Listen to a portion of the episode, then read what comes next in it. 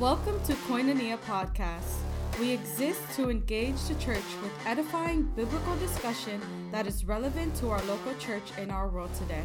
Let's tune in in today's episode. Well, welcome to this episode of Koinonia Podcast. Uh, my name is Brent, and I serve as the lead pastor of Steel Valley Church, located in Youngstown, Ohio. And the item that we have on the table today concerns the Lord's Day. And I am excited about this for a number of reasons, but maybe because I am personally a structured person. And when I discover God's structure given to the Christian life, I do find an odd interest in such things.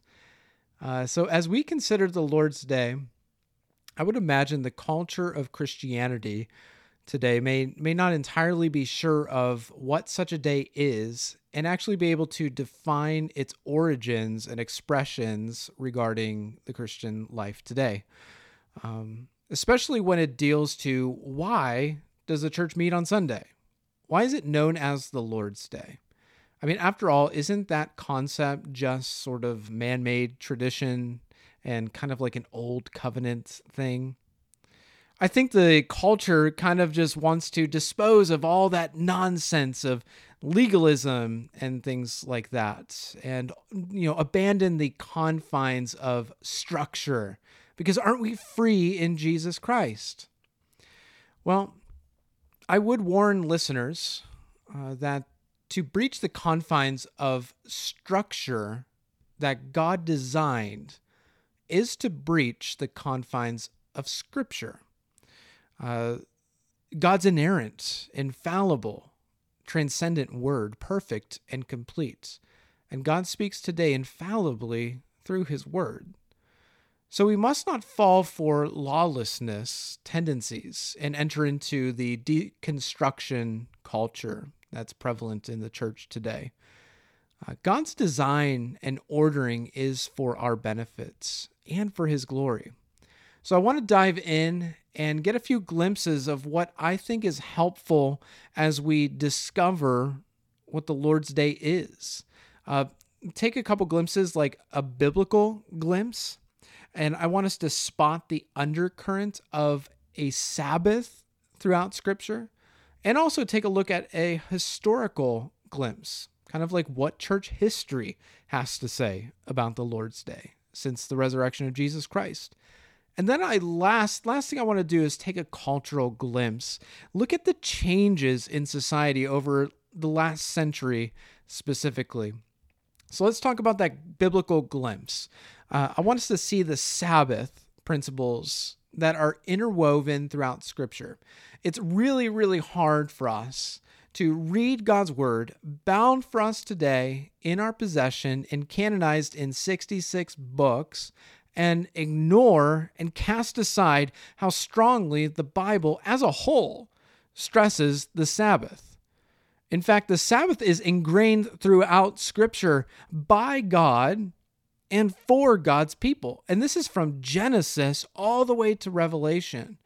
And so, looking into the Old Covenant, looking back to Genesis 2, I believe that we can discover that the Sabbath was a creational institution that was instituted pre fall. And that is key in this discussion, I believe.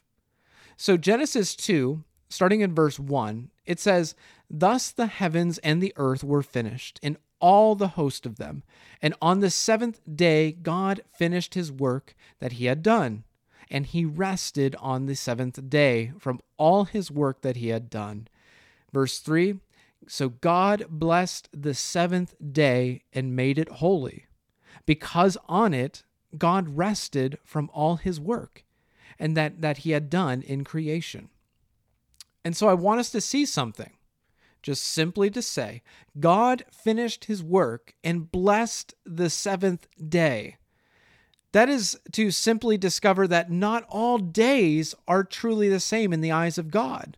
Unless you want to take Romans 14 out of context and sort of cling to that low hanging fruit that would excuse our consciences of being guilty of neglecting church on Sunday. But we'll get into that in our roundtable discussion of some contextual um, arguments against uh, putting special emphasis upon a single day of the week. And so that's Genesis 2. As we travel through the pages of redemptive history after the fall, we reach Exodus 16. And guess what we find? We find a post fall and pre Mosaic observance of the Sabbath. And so this is going to be a longer chunk of scripture. This is in Exodus 16, verse 22, starting in 22, leading all the way to 30. And I'd rather just read this in in its entirety so that I'm not like cherry picking as if I'm taking it out of context. Um, so, verse 22 to 30 says, On the sixth day, they gathered twice as much bread, two omers each. And when all the leaders of the congregation came and told Moses, he said to them, This is what the Lord has commanded. Tomorrow is a day of solemn rest, a holy Sabbath to the Lord. Bake what you will bake, and boil what you will boil, and all that is left over lay aside to be kept till the morning. So they laid it aside till morning, as Moses commanded, and it did not stink, and there were no worms in it, simply to say, it was edible. Uh, verse 25 continues Moses said, quote, Eat it today, for today is a Sabbath to the Lord. Today you will not find it in the field. Six days you shall gather it, but on the seventh day, which is the Sabbath, there will be none. You won't find food on this day. Verse 27 continues On the seventh day, some of the people went out to gather, but found none. And the Lord said to Moses, How long will you refuse to keep my commandments and my laws? Verse 29 See, the Lord has given you the Sabbath. Therefore, on the sixth day, he gives you bread for two days. Remain each of you in his place. Let no one go out from his place on the seventh day. And verse 30 concludes So the people rested on the seventh day. This is post fall and pre Mosaic.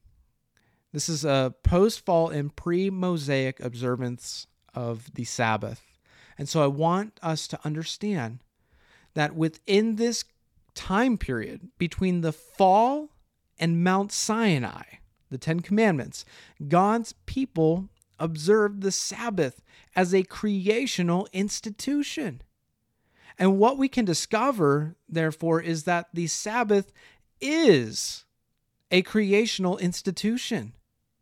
And if it's a creational institution, this is something significant. Uh, this is transcendent through all time. Pre fall, similar to gender roles and gender identity, male headship being bound in creational institutions. And so, most of all, if these are pre fall institutions, how much more vital they become post fall. And God actually did this by officially uh, instituting this in the Ten Commandments. Here comes Mount Sinai in Exodus 20, verse 11. Specifically, I'll back up to verse 8. It says, Remember the Sabbath day to keep it holy. Six days you shall labor and do all your work, but the seventh day is a Sabbath to the Lord your God. On it you shall not do any work, you or your son or your daughter, your male servant or your female servant, or your livestock, or the sojourner who is within your gates. Verse 11 For in six days the Lord made heaven and earth, the sea and all that is in them, and rested on the seventh day. Therefore, the Lord blessed the Sabbath day and made it holy and it gets a little more intensified in language even back um, if you continue through uh, the bible to exodus 31 there's really strong language uh, starting in verse 12 of chapter 31 it says above all you shall keep the sabbath. Above all a holy day meaning six days work seventh day rest And this is a covenant in chapter 31. It's a covenant and a sign between the people and Israel. This is like ordinance emphasis here. This is significant. This is indicating something transcendent, similar to baptism. Um, just like circumcision was a sign between the people and Israel, so the same with baptism. Uh, how it translates from circumcision under the old covenant and baptism in the new covenant, similar to the sign and the symbol of Passover and the Lord's Supper. Um, this is significant. There's something here with the Sabbath that is transcendence. And then uh, we do see something in Deuteronomy chapter 5, starting in verse 12. Um, to sum- summarize it, it says, Observe the Sabbath again, six days work, seventh day rest, sort of like Exodus 20. But God gave Israel something specific to do here. He says to remember their exile and redemption. The Sabbath observance here, God instituted for Israel a specific thing to do, and that is to remember their exile and redemption. All that simply to say, looking upon the Old Covenant, it is pretty clear to observe that mankind's resting is so intimately connected to God working. God blessed the Sabbath day. It's a reiteration of the creational principles all the way back to Genesis 2. And so this rest is not simply like taking a nap or anything. Uh, similar to Deuteronomy 5, like God gave them something to do. Um, I believe that this is worship. This is solemn reflection. It's not just a nap. And so God gave mankind reminders, right? To forgetful people. We're forgetful. I don't know if that might be a public service announcement, but we're so forgetful, sadly forgetful. And so the new covenant for forgetful people, God gave two ordinances to the New Testament church, and that being baptism and the Lord's Supper. And also, he gave mankind 10 solid commandments at Mount Sinai. And all 10 commandments have certain ceremonial and moral principles. The moral principles still exist today. And so, while the ceremonial principles have been fulfilled in Jesus Christ to its fullest extent, the moral dimensions of specifically the fourth commandment regarding the Sabbath, that moral dimension of the fourth commandment still remains today. And the Sabbath is creational and stays with mankind transcendently. But additionally, the moral principle of the fourth commandment remains, where the people are commanded to meet the Lord. This is good for us. And so that's all in the old covenant. It's the left side of the Bible. Um, now we kind of want to look on the new covenant side. Does the Sabbath principle stay? It's pretty simple to ask Does it stay? And so Jesus Christ ushered in and instituted the new covenants through the gospel of Jesus Christ, his life, his death, burial, resurrection, and ascension. Jesus actually assumes the title Lord of the Sabbath. And this is according to the gospels of Matthew, Mark, Luke, and the gospel of John. If Jesus is the Lord of the Sabbath, then he is the object of our reflection and deliverance from the wilderness of sin. And this carries into the book of Hebrews, that emphasizing the Sabbath observance for the church. Hebrews 4, starting in verse the second half of verse 7, leading to verse 13. This is a book, we have to be reminded, it's a book written to Jewish Christians. And so they indicated that this Sabbath day is imperative to observe because it is indeed a foreshadow of the promise to come. It's an eschatological reminder for Christians to rest and be reminded of their ultimate rest that waits for all Christians in eternity with Jesus Christ. So, leading up to Revelation, there seems to be a certain day of this rest. that John experienced in his his vision that he had in in in uh, Revelation one. In verse ten, it's a profound verse where John is in the Spirit on the Lord's day. And then Revelation 4 kind of talks about what that meant to be in the Spirit. Simply, Revelation 4 2 explains that to be in the Spirit, he was worshiping. And so it's not the day of the Lord, of, of, of this Dominical day of the Lord's return, uh, but it's a day, it's a Lord's day that he was taken in the spirits and he was worshiping on this day.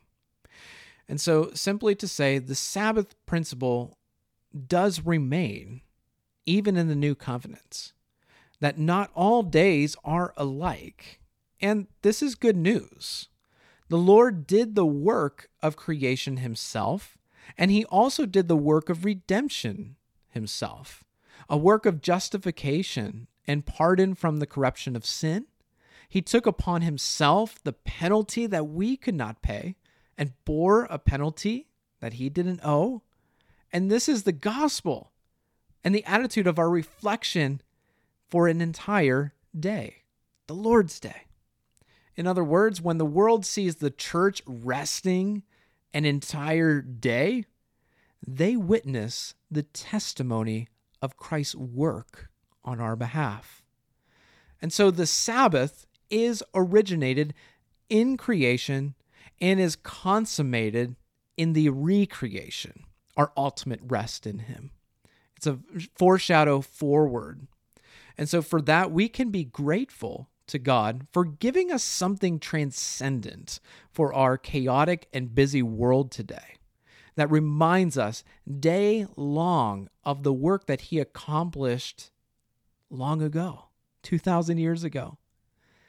So, that's about all the time that we have for today. All I wanted to accomplish was to look at the old covenant and look at the new covenant, how there's something inter- interwoven throughout the pages of scripture regarding a specific day that is significant and connected with solemn reflection and rest.